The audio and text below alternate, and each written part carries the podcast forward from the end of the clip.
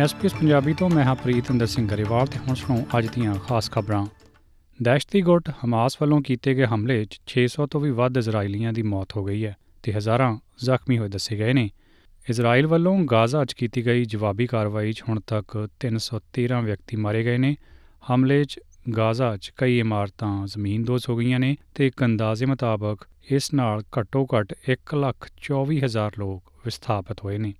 Israel ਦੇ ਉੱਤਰ 'ਚ ਥੋੜੀ ਸ਼ਾਂਤੀ ਹੈ, ਪਰ ਦੱਖਣ 'ਚ ਜੰਗ ਜਾਰੀ ਹੈ।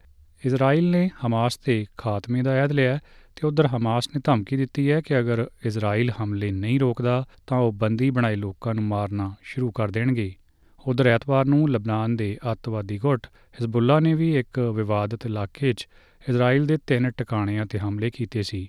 ਇਸ ਨਾਲ ਜੰਗ ਦਾ ਘੇਰਾ ਹੋਰ ਵਧਣ ਦਾ ਖਦਸ਼ਾ ਹੈ। ਇਜ਼ਰਾਈਲ 'ਚ ਹਮਾਸ ਦੇ ਹਮਲੇ 'ਚ ਹੁਣ ਤੱਕ 44 ਫੌਜੀਆਂ ਸਮੇਤ 600 ਲੋਕਾਂ ਦੀ ਮੌਤ ਹੋ ਚੁੱਕੀ ਹੈ। ਹਮਲੇ 'ਚ 2000 ਤੋਂ ਵੀ ਜ਼ਿਆਦਾ ਲੋਕ ਜ਼ਖਮੀ ਹੋਏ ਦੱਸੇ ਗਏ ਨੇ। ਕੱਲ ਰਾਤ ਸਿਡਨੀ ਦੇ ਓਪਰਾ ਹਾਊਸ ਲਾਗੇ ਫਲਸਤੀਨ ਦੇ ਹੱਕ ਵਿੱਚ ਇੱਕ ਰੈਲੀ ਕੱਢੀ ਗਈ।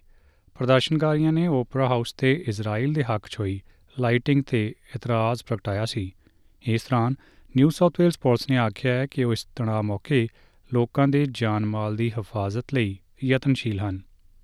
ਇਜ਼ਰਾਈਲ ਤੇ ਹਮਾਸ ਵਿਚਾਲੇ ਲੱਗੀ ਲੜਾਈ ਪਿੱਛੋਂ ਸਟਾਕ ਐਕਸਚੇਂਜ ਤੇ ਮਾੜਾ ਅਸਰ ਪੈਣ ਦੇ ਅੰਦੇਸ਼ੇ ਨੇ। ਤੇਲ ਕੀਮਤਾਂ ਨੂੰ ਕੰਟਰੋਲ ਕਰਦੇ ਵਾਲ ਸਟਰੀਟ ਦੇ ਵੱਡੇ ਗਰੁੱਪਾਂ ਲਈ ਵੀ ਇਹ ਤਣਾਅ ਇਹ ਖਬਰ ਪਹੁੰਚਾਉਣੀ ਔਖੀ ਹੋ ਗਈ ਹੈ। ਖਬਰਾਂ ਲਈ ਹੁਣ ਮੁੜੀਏ ਆਸਟ੍ਰੇਲੀਆ।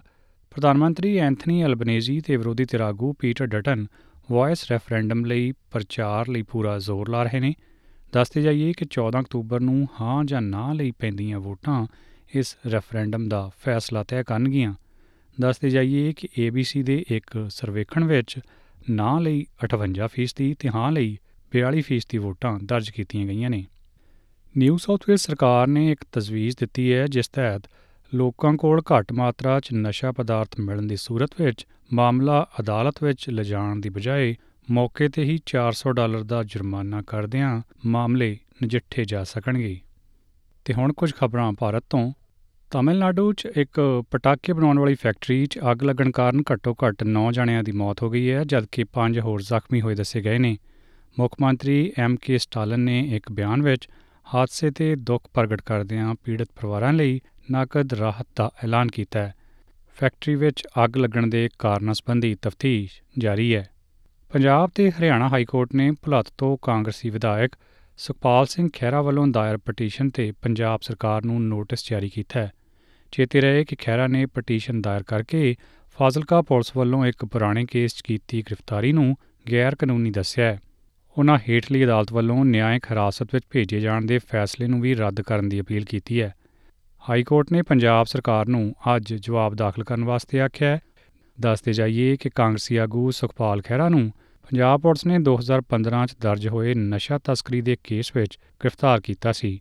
ਇਸ ਕੇਸ ਵਿੱਚ ਗੁਰਦੇਵ ਸਿੰਘ ਸਮੇਤ 9 ਜਣਿਆਂ ਤੇ ਮੁਕੱਦਮਾ ਦਰਜ ਹੋਇਆ ਸੀ।